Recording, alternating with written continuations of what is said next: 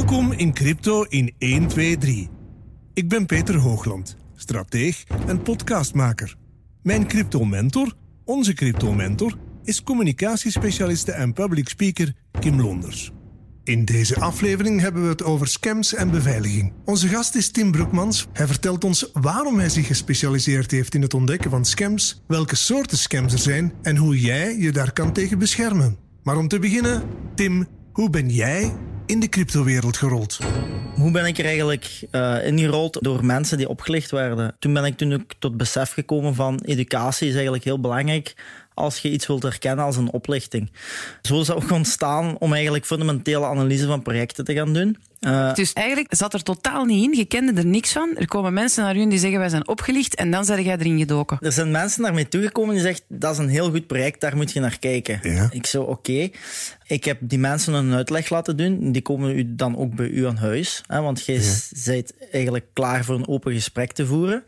En om maar dat waren mensen die jou iets willen verkopen? Of laten instappen ergens? Uiteraard, uiteraard. Dat is altijd de bedoeling. Ja. Maar zij gebruikt eigenlijk het concept Bitcoin om ja, hun product te verkopen. Mhm. Hè, als zijnde de volgende Bitcoin, maar dan beter. Hè, zoals we al veel malen gehoord hebben. En dan begint je op te zoeken, wat is Bitcoin? Ja. Als je er nog nooit van gehoord hebt. En uiteindelijk kom je erop uit hoe zij werken. En dat het eigenlijk verkoopspraatjes zijn. En dat het een heel systeem is dat op elkaar werkt om via mensen geld op te halen. En zo het, de trein te laten rijden Ja. of te laten bollen. Oké, dus piramide. Maar terwijl het een scam is. Ja, daar komt het op neer. Uh, ze- dus ze gaan van alle stimulansen creëren voor mensen om ten eerste te gaan investeren, ten Ja. tweede te gaan verkopen. Ja. En zo het systeem draaiende te houden om nieuwe investeerders, zogezegd, kleine percentages van hun winsten te geven. Oké, maar dat is dan een scam. Daar gaan we het zo direct over hebben. Hè, Maar Tim? dat was dan zijn eerste aanraking met bitcoin. Ja. Ja, eigenlijk wel. Ja. Fantastisch, hè? Ja. Maar dan heb je toch keihard moeten studeren om dat te snappen wat dat was. Ik heb heel veel zitten lezen. Ik lees nu nog dagelijks heel veel en ik zoek alles uit tot ik het weet.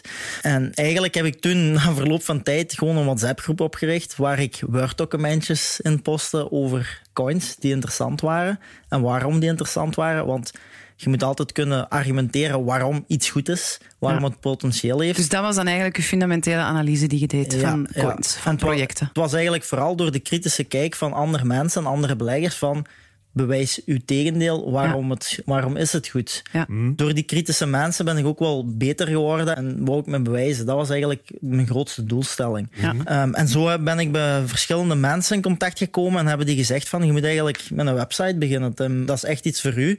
En hebben we eigenlijk als hobby een websiteje opgericht. Het is dus ook een uit de hand gelopen hobby. Ja, want dat was, ik deed alles gratis, gewoon uit passie. Dus ik heb gehoord, gestart in 2015. Eigenlijk gewoon omdat mensen naar u kwamen met de vraag van, wat is dit? Zo in de rabbit hole gedoken, als ik dat mag zeggen. Het onderzoek beginnen doen. Vandaar dan beginnen onderzoek doen naar specifieke coins en projecten. Fundamentele analyse. WhatsApp-groep opgestart. In Word-documenten dat in die WhatsApp-groep gezet. En nu zitten we hier. En plus, omwille van het feit dat je natuurlijk hè, toen die eerste vraag gekregen hebt van eh, Tim, is dit kosher? Wat dat er dan geleid, toe geleid heeft dat je in de rabbit hole gedoken bent.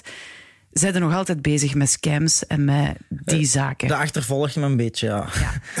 Scams achtervolgen. Ah, ja, maar dus vandaar dat ik dacht van, dat vind ik ongelooflijk interessante materie om ook één aflevering aan te wijden. Want hoe worden Peter en ik en al de anderen die naar deze podcast luisteren, hoe kunnen wij gescamd worden? Ja. En hoe kunnen we ons daartegen wapenen? En wat soort van, om te beginnen misschien, wat soorten van scams zijn er om Ja. van daaruit te zeggen van daar en daar moet je voor opletten? Er zijn eigenlijk ongelooflijk veel scams. Het gaat er eigenlijk om hoe bereid de oplichter is om zich te innoveren daarin. hè. Dus Ja. hoe ver de fantasie gaat, do- zover kan de fantasie van de oplichter ook gaan. Ja. Eh, in mijn ogen, iedereen kan opgelicht worden in welke vorm. Maar natuurlijk, je kunt je er wel tegen wapenen. En een van de grootste zaken waardoor mensen opgelicht is, eigenlijk te weinig kennis van bepaalde zaken en te veel van horen zeggen. Ehm, en het is door de kennis van de oplichters dat ze eh, de mensen vertrouwen kunnen winnen en mee kunnen sleuren in hun verhaal. Dat is vooral de reden. En zo gebeurt het bij de meeste. Dat is echt ongelooflijk. Maar het is een gebrek aan kennis van mijzelf of Kim of iemand anders, mijn zus, die benaderd wordt om mee te stappen in iets. Ik heb, ik heb, voor, ik heb uh, vandaag ook uh, nog zo een hele mooie uitspraak gehoord.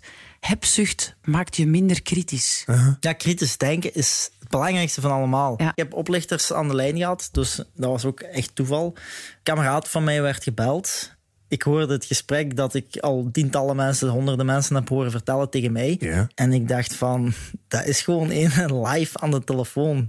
en toen heb ik, toen heb ik gevraagd naar hem, kan ik eens bij hem praten? En toen ben ik bij hem in gesprek gegaan.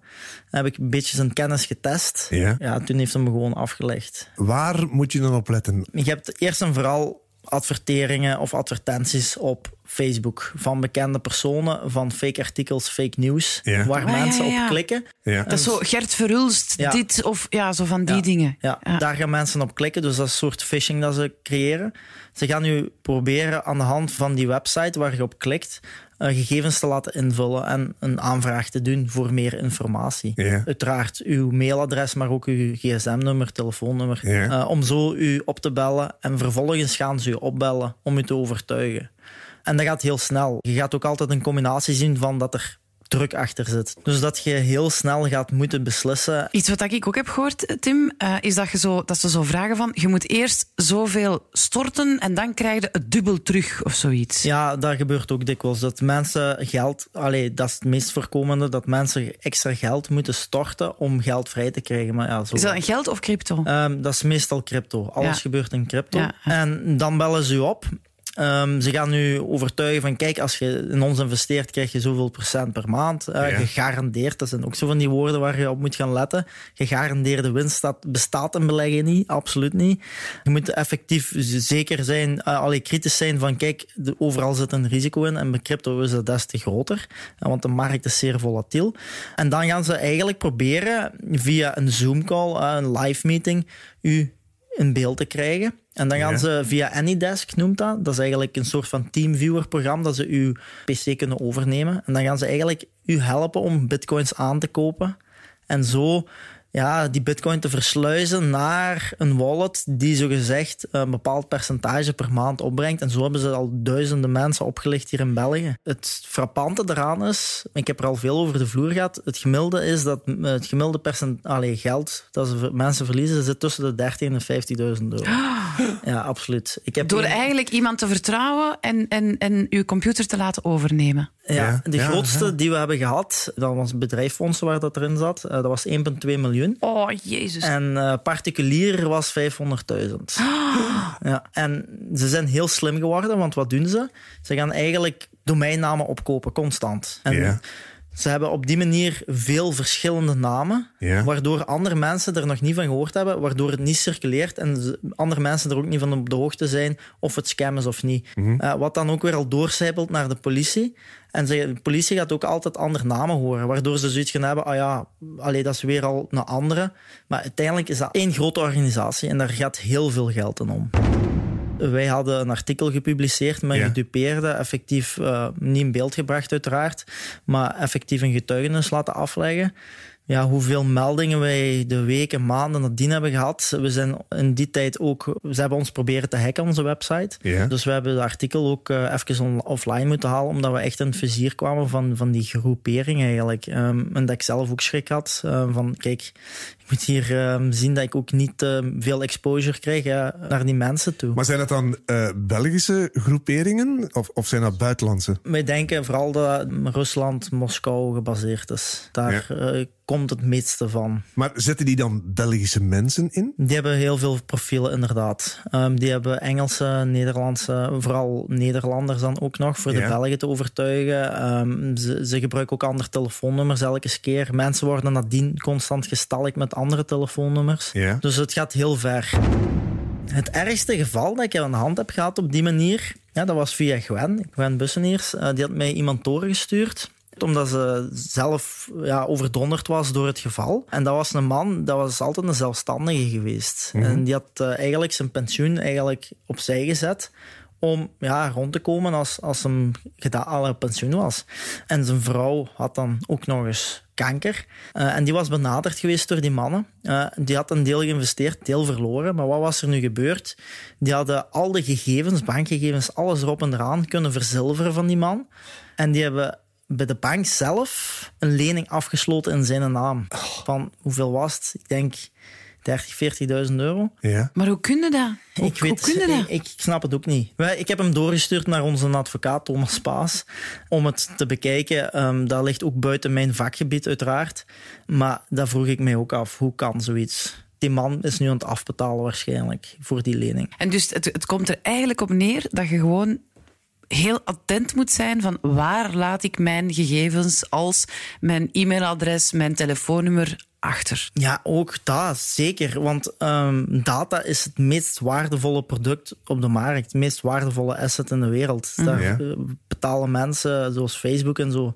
Ja, Facebook bestaat aan de hand van persoonlijke gegevens en data. En Maar er zijn in het verleden toch gigantische datalekken geweest. Ja, hè? Want je kunt, je, kunt dat ook, je kunt dat ook nakijken. Volgens mij zelfs mijn telefoonnummer heeft dat ooit in, in een of ander lek gezeten. Tuurlijk, tuurlijk, bij mij ook. Eh, je kunt het allemaal nagaan En natuurlijk. kun je daar dan nog iets aan doen? Als je weet van ja, dat heeft in een lek gezeten? Of, of denk je gewoon, ja, oké, it's out there. Het beste is dat je verschillende e-mailadressen hebt voor naar gelang wat je doet. Wat is de grootste beginnersfout? Eh, leg niet al uw eieren in één mand. Maar dat bedoel je nu, eh, gebruik verschillende platformen. Dat ten eerste al, maar je kunt in crypto investeren, je kunt in aandelen investeren, je kunt in commodities investeren, je kunt in vastgoed. Je kunt Commodities heel... is goud en zilver en, ja, enzovoort. je hè. kunt er heel ver in gaan. Maar ook in crypto kun je gaan diversifiëren. Ik ga ook niet alles in één coin steken, want ja, je ziet wat er kan gebeuren als we kijken naar deze week met, met Luna, 99%. Luna was een munt die gekoppeld was aan een stablecoin die ondertussen zwaar gecrashed is. Dus dat zijn allemaal zaken die je aan de hand had kunnen hebben. En ik ken zo'n mensen door te veel allocatie in één bepaalde munt. En dat is waar de mensen al de fout maken als die oplichters hun bellen, dat ze al hun fondsen in één investering steken. Geen ene ehm, welvarende belegger gaat dat doen, één, één investering en alles daarop zetten. Dat is net hetzelfde als casino. Eh, en, en, Je verspreidt. je verspreidt. En dan kun je zelfs nog gaan verspreiden in het soort van stablecoins, eh, stabiele munten. Want daar is nu ook maar eens gebleken dat die niet zo stabiel zijn als het lijkt. Dus daar moet je ook kunnen gaan spreiden. Plus de exchanges ook nog eens. Dan gaat je een heel goede diversificatie hebben. En dan moet je daarnaast ook een heel goede administratie hebben voor alles goed bij te houden natuurlijk. Ja. Dus phishing is een of andere advertentie die op Facebook van Gert Verhulst heeft dit gedaan om zo, zo, zo rijk te worden. Ik klik daarop, ik laat mijn gegevens na, mijn e-mailadres, mijn telefoonnummer, dat is phishing. En dan, eh, wat was het andere? Social? Social hacking. Social hacking, dat is, Is dan... het proces eigenlijk. Ja, maar social, of social hacking is dat, dat ze u, u zover krijgen dat ze uw pc overnemen en dat ze dan hun ding kunnen doen. Uiteraard, ja. Ja, oké, oké. Spannend. De- En is er zo nog, Tim? Ja, dataleks heb je ook nog, omdat je daar juist dan even daarover sprak. Daar hebben we ook nog eh, iets mee meegemaakt. Ehm, dus Ledger is ook een tijd geleden gehackt geweest, Ja, de website. ja, dat heb ik mensen denken dan, oh, mijn Ledger is in gevaar en, en moet ik iets doen? Dan moet ik een ander Ledger kopen. Dat maakt niet uit of je een andere Ledger koopt. Ah. Je, ze gaan je Ledger ook niet kunnen hacken, want alles van u blijft privé. Dat, als, Omdat je ledger niet geconnecteerd is met Tuurlijk, internet. Hè, voor tuurlijk. En- En niet- uw ledger maakt niet uit, hè. het is uw, zijn- het is uw paswoord. Ja, het heeft geen enkele affiniteit met het bedrijf. Ehm, het staat los van het bedrijf. Het bedrijf biedt gewoon het product aan. Daar Ja. komt het op neer. Maar wat het bedrijf wel heeft, zijn e-mailadressen, Mhm. eh, gegevens zoals straat, naam. hè. Ja. Daar is toen wel een datalek in geweest door een, een domme fout. Dan is daar data vrijgekomen en dan? Ehm, ja, ze zijn die uiteindelijk op de markt gekomen. Dus die hackers hebben die eigenlijk verkocht aan geïnteresseerden, al die data. En in België waren het er zo'n, hoeveel was dat? Iets van een 3800 gegevens die gelekt zijn geweest. Ja, we hebben die toen ook via via kunnen vastkrijgen, die files zal ik zeggen, die Ja, bestanden. ja. Eh, en toen hebben we heel onze community opgetrommeld van kijk, als jullie willen weten of je bij de lek zit, geef ons een seintje en wij kijken het na. Dus ik heb dat één voor één. Oeh, dus jij hebt eigenlijk eh, via, van die hackers dan die gegevens? Ja, we hebben via via, ja. We zijn erachter gegaan. Hè. We moesten weten welke adressen daarin zaten. Dus we zijn via via, via kennissen, via ons netwerk, hebben we die files kunnen vastkrijgen, ja. Dat is wel straf. De mensen die in onze community zitten, ja, ik wil die wel op de hoogte brengen. Dus Ja. ik ben, ja, was het 1500 mensen toen op die moment. En niet iedereen heeft uiteraard gestuurd. Ehm, maar ik heb er toch een, een 100, 200 tal eh, Echt? manueel nagekeken elke keer. Ja. En dat was iets van een twee weken dat dat geduurd heeft voordat dat toch wel eh, er volledig uit was. Eh, en er waren er effectief mensen bij die daartussen zaten. En Ja. dan hebben we gezegd van kijk, maak een nieuw e-mailadres of zo aan Ja. ehm, voor crypto gerelateerde zaken. En ze hebben dat ook gedaan. Ehm, dus ze hebben hun, eh, voorbereiding daar ook in getroffen om eh, minder kans te hebben om gehackt te worden. Dus het is sowieso goed altijd dus inderdaad om een ander e-mailadres te hebben dan Ja, wat je doorgaans gebruikt. Weet je wat is? Ehm, Gmail is overal aan gekoppeld tegenwoordig. Hè? Mhm. Eh, dus als ze op je Gmail kunnen, ja, hebben ze heel veel gegevens. Hè? Tot zelfs bankgegevens. Dus jij zegt ook geen Gmail-adres. Dat is makkelijk, hè?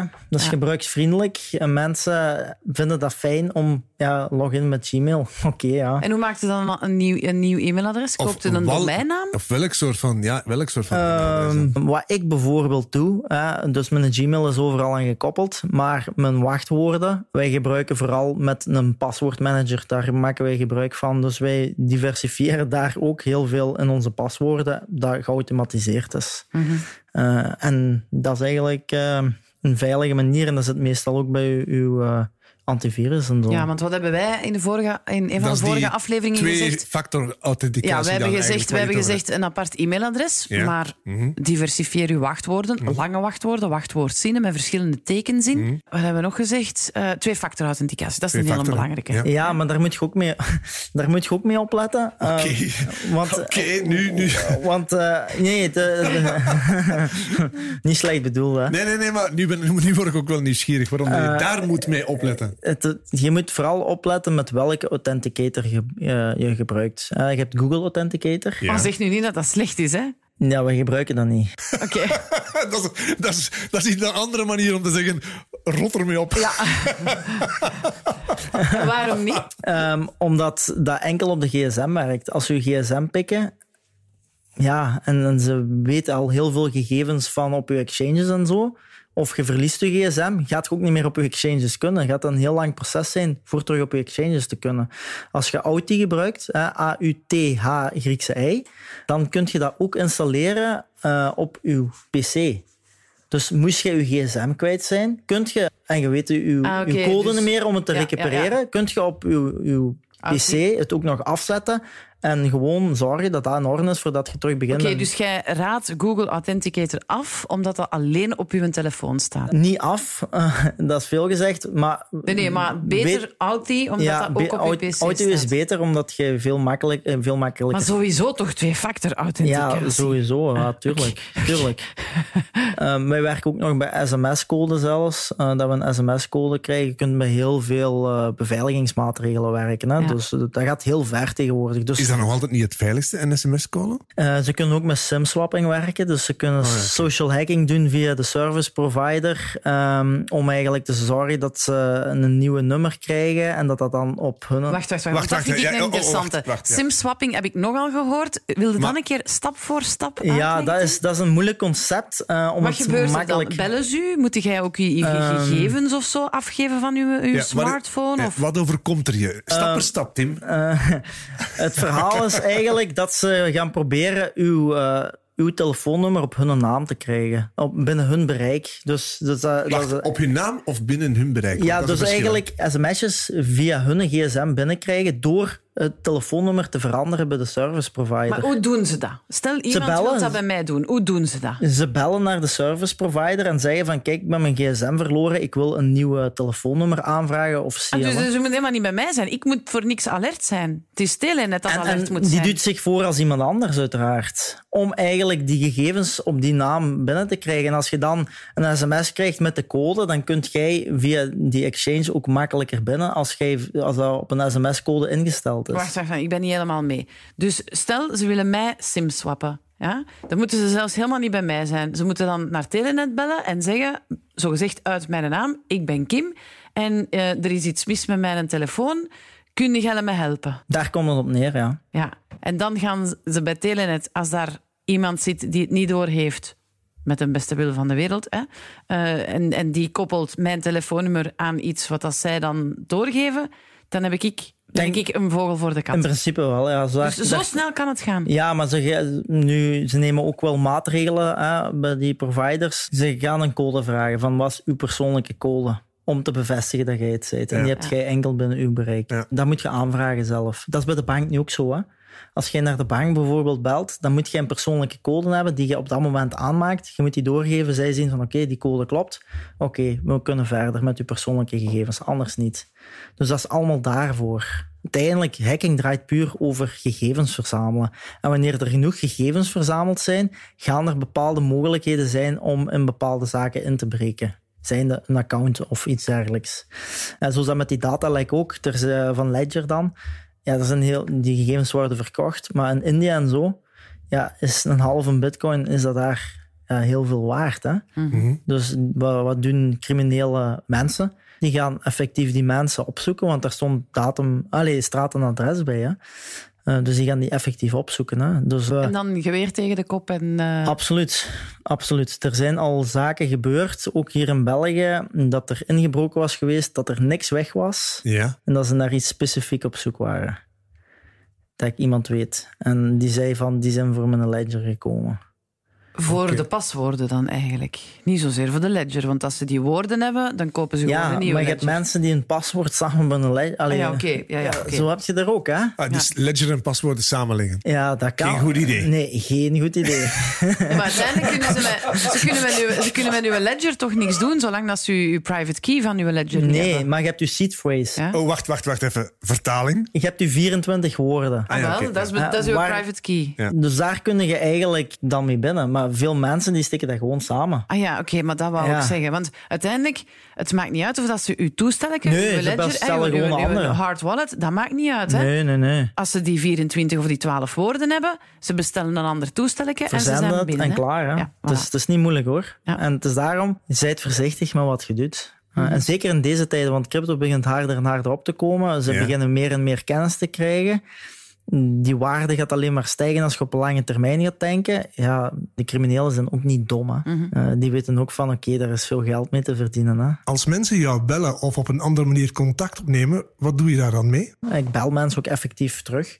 Hè, Dus als ze, als ze een mail sturen, ik bel die mensen op. Ik wil weten hoe die zich voelen, uh, wat er gebeurd is. Mhm. Maar als mensen mij zelf opbellen, dan zeg ik, maak het verhaal zelf doen wat jij hebt meegemaakt. Die zegt, ja, doe maar. Leg dat uit, dat en dat is er gebeurd.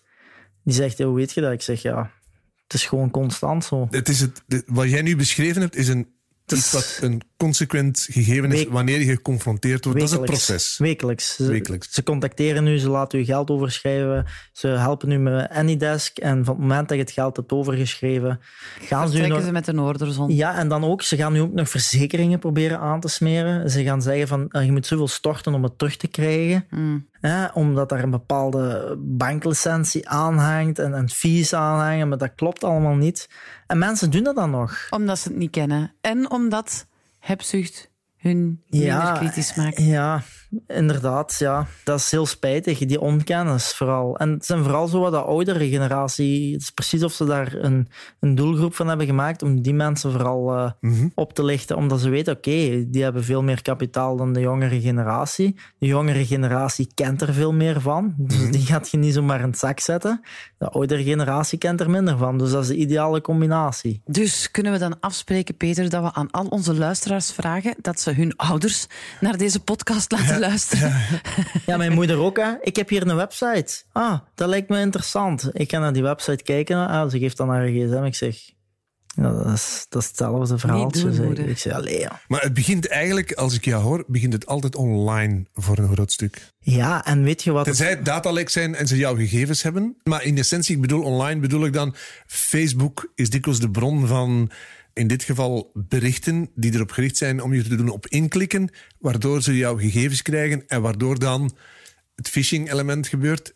En dan de volgende stap naar de social hacking zijn, Tuurlijk. jou bellen en je overtuigen. Maar ik heb ook al gelezen dat ze dat ook doen op exchanges. Hè? Dat, Ja, dat ze zich anders voordoen. Dat ze, dat ja, of je- dat er advertenties komen waar dat je dan op klikt en, en daar ook phishing in zit. Hè? of, of fake websites die nagebouwd zijn. Hè? Ja, dat is iets wat wij ook zeggen, hè, Peter. Altijd kijken dat je op een beveiligde website Ja, en ook, zit, je hè. kunt je websites bookmarken. Hè? Als je je eh, website als favoriet opslaat, Ja, ja, gaat je altijd op dezelfde terechtkomen. Als jij een mail krijgt van Binance, zeg je altijd zelf naar Binance. Mhm. Want als je daar op die link klikt en je moet al gegevens invullen, dan denk ik, oh god. Mhm. Allee, ze, ze zijn weer daar. Ik heb het zelf ook al bijna eens gedaan. Het leek mij hè. zo vertrouwd te zijn dat ik bijna in de link zat. Het, grap, het grappige is, Peter, dat ze er van onder nog durven opzeggen, zetten. Laat u niet oplichten door scammers. Of pas op, want Ja. ja. om het vertrouwen te wekken. Ja. En mensen gaan denken, ah ja, die zetten dat erop. Ja, dus dit is veilig. Dus dit is veilig. Een paar weken geleden was ik uh, s'avonds uiteraard uh, in mijn bed nog even YouTube-filmpjes aan het kijken.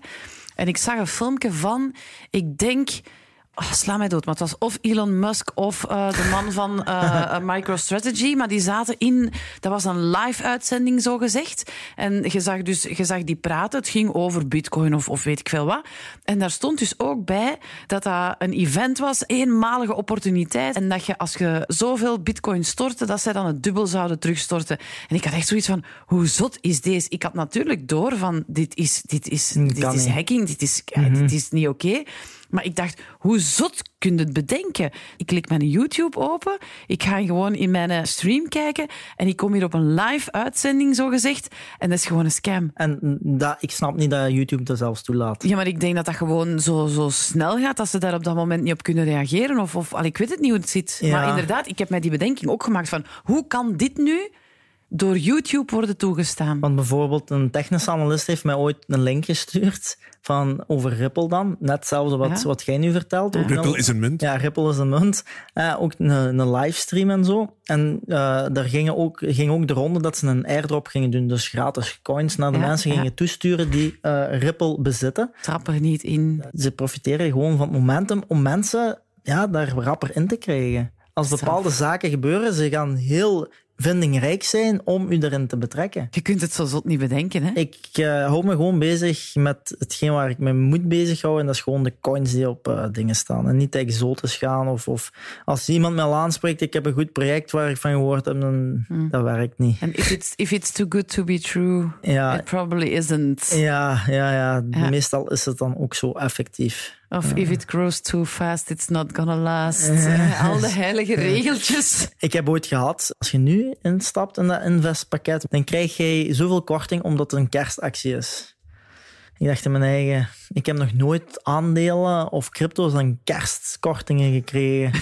Dan de- en er zijn mensen die daarin meegaan en dan denk ik in mijn eigen, geloof je dat nu zelf wat je hier vertelt? Dus we hebben phishing, we hebben social hacking.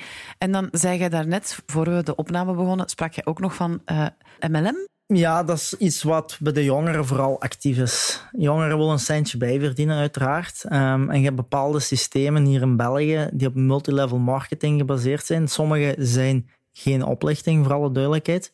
Maar in combinatie met financiële instrumenten, dat gaat niet samen, zoiets. Maar kan je eerst eens kort uitleggen, wat is multilevel marketing? Het is vooral verkoop. En de, de kleinere verkopers eh, die gaan mensen binnen het systeem betrekken. En de Ja. verkopers die daarboven staan, gaan daar ook een percentage op verdienen. En zo sijpelt dat door naar de top. Dus ik verkoop, jij bent, staat boven mij in de piramide, bij wijze van En ik spreken. krijg ook een jij trekt een percentage op wat ik verkoop heb. Die daar boven jou staat, trekt ook een percentage op de verkoop. En hoe meer er onder u staan, hoe meer percentages je gaat binnenhalen. Dus Afhankelijk van eigenlijk de echt wel een piramideschema. Ja, absoluut, absoluut. En ooit stort dat in als, als de trein niet meer bolt. Zoals ik zei, Als er geen nieuwe mensen meer bij komen. dan, dan stort het in, want dan is het vertrouwen En wat is, allee, ik, ik weet het antwoord, maar het verschil tussen een piramide en een Ponzi-fraude. Ponzi is meestal een product waar je in investeert eh, en dan niks opbrengt. Eh, Ja. En waar, waardoor nieuwe investeerders in het systeem komen. Ehm, een piramidesysteem is eigenlijk puur gebaseerd op de mensen die erbij betrokken Ja, worden. dus een piramide is, er komt eigenlijk nieuw geld binnen door de nieuwe mensen die erbij komen. En dat nieuw geld betaalt dan de winsten van de personen die erboven staan. En bij een ponzi is het eigenlijk die ene persoon Mhm. die gewoon constant nieuwe klanten, nieuwe slachtoffers maakt. En die mensen die blijven nieuw geld aanleveren. Ja. Hoe, hoe herken ik nu makkelijk een multilevel marketing systeem als iemand naar mij toe komt? Maar als ze al komen van, kijk, een kameraad van mij heeft iets goed, hè, ehm, kan ik dat eens komen uitleggen bij u? Dan heb ik al iets van, no go. dat gaat niet gebeuren. En hoe werken ze vooral? Hè? Ze gaan u eigenlijk eerst proberen te betrekken als een investeerder. Ja. Dus je gaat een bepaald pakket, een initiële inleg erin steken. Dat je een bepaalde waarde in het systeem hebt steken. En wat gaan ze vervolgens doen? Ze gaan u be- eh, allerhande beloftes maken.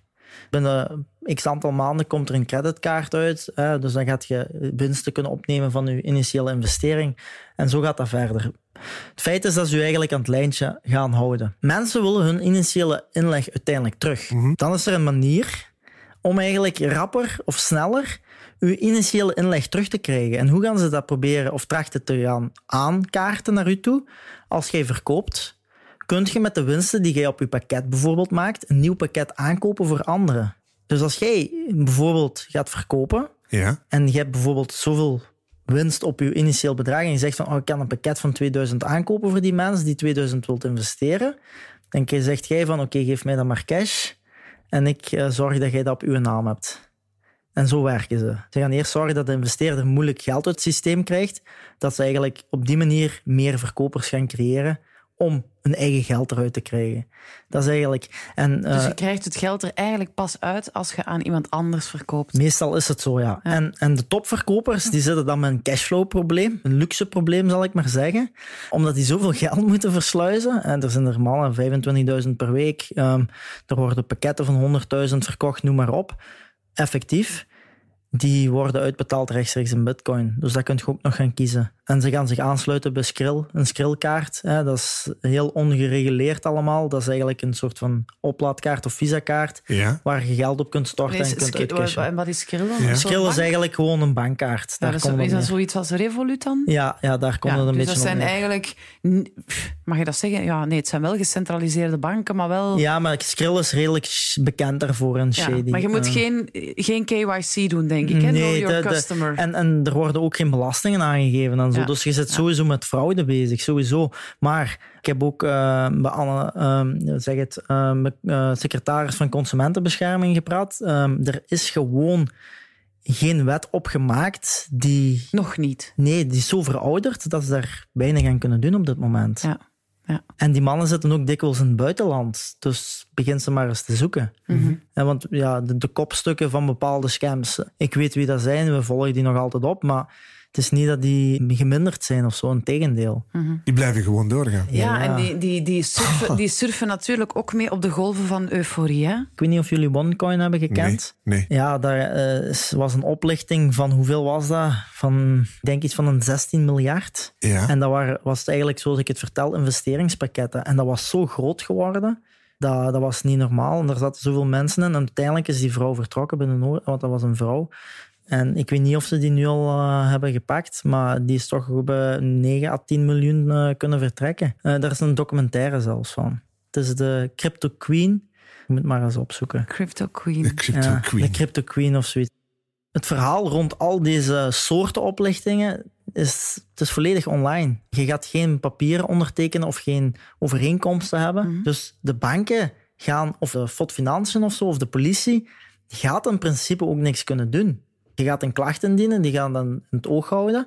Maar je hebt uit eigen beweging geld naar die wallets gestuurd. Ja. Of een, uit eigen beweging geïnvesteerd. Ja. Er staat niks op papier dat iemand Gedwongen heeft. Ja. Of, of, ja. of, of ja, dat, dat is het juist. En het is daarom dat ze daar niks aan kunnen doen. Die wet is ook zo verouderd op gebied van MLM dan, want daar kom ik ze dan op, dat, dat ze er weinig tegen kunnen doen. Zijn er nog andere manieren van gescamd te worden? Er zijn er altijd wel eh, mogelijkheden, maar dat zijn de voornaamste, de voornaamste binnen België toch hoor. Ja. Mag ik dan een schoon brugje leggen naar de Ja. volgende aflevering, Peter? Graag. Een van de mythes of fabels die je wel eens hoort, is dat bitcoin ook een piramidespel of een ponzi-fraude is. En we gaan dat nu niet meer beantwoorden, maar we gaan daar wel nog onze allerlaatste aflevering Aanwijden. aan, wijden. Ja. Ja. Mythes en fabels. Ja. Oké, bedankt.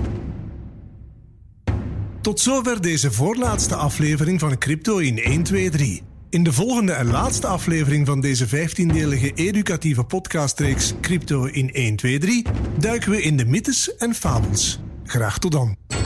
Deze podcastreeks Crypto in 1, 2, 3 is een productie van Buitenbenen, HLN, Peter Hoogland en Kim Londers. Vind je deze podcast goed? Deel hem dan via je sociale media en geef een review in je favoriete podcast-app.